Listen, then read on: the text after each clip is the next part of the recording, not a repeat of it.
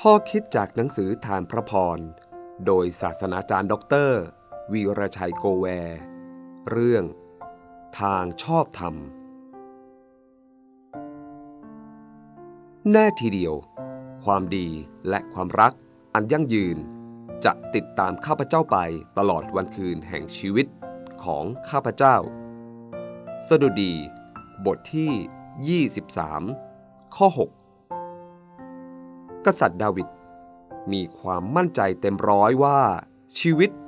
ที่อยู่ในความดูแลของพระเจ้า ชีวิตจะเดินถูกทาง จะไม่ขาดสิ่งที่จำเป็นในชีวิต และจะได้รับการปกป้องจากศัตรูที่มาลักฆ่าและทำลาย อย่างไรก็ตาม ดาวิดไม่ได้บอกว่า ชีวิตจะปลอดจากอันตรายรอบด้าน จะราบรื่นตลอดทางเดิน และปราศจากเงื่อนไข มีข้อความหนึ่งเป็นภาษาอังกฤษ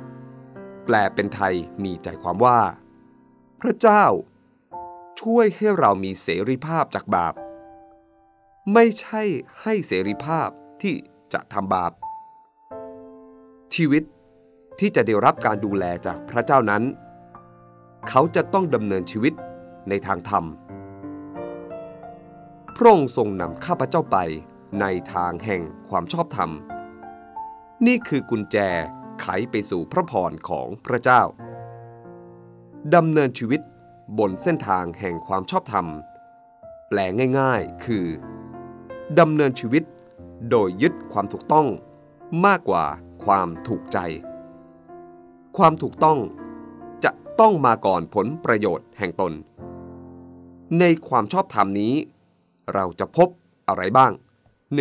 1. เราจะพบความสงบภายในใจ 2. เราจะได้รับการฟื้นฟูจิตใจในยามที่มีความรู้สึกเหนื่อย อ่อนระโหยโรยแรง 3. เราจะไม่ต้องกลัวในเวลาที่เราตกอยู่วางเขาอันตรายที่น่ากลัว เพราะพระเจ้าจะสถิตอยู่ด้วย เรามีความรู้สึกปลอดภัย 4. เราจะมีพระพร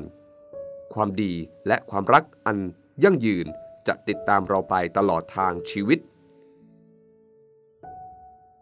5. เราจะได้ไปอยู่กับพระเจ้าเป็นนิด เมื่อเราจบอายุไขของเราบนโลกนี้ เราต้องเลือกเอา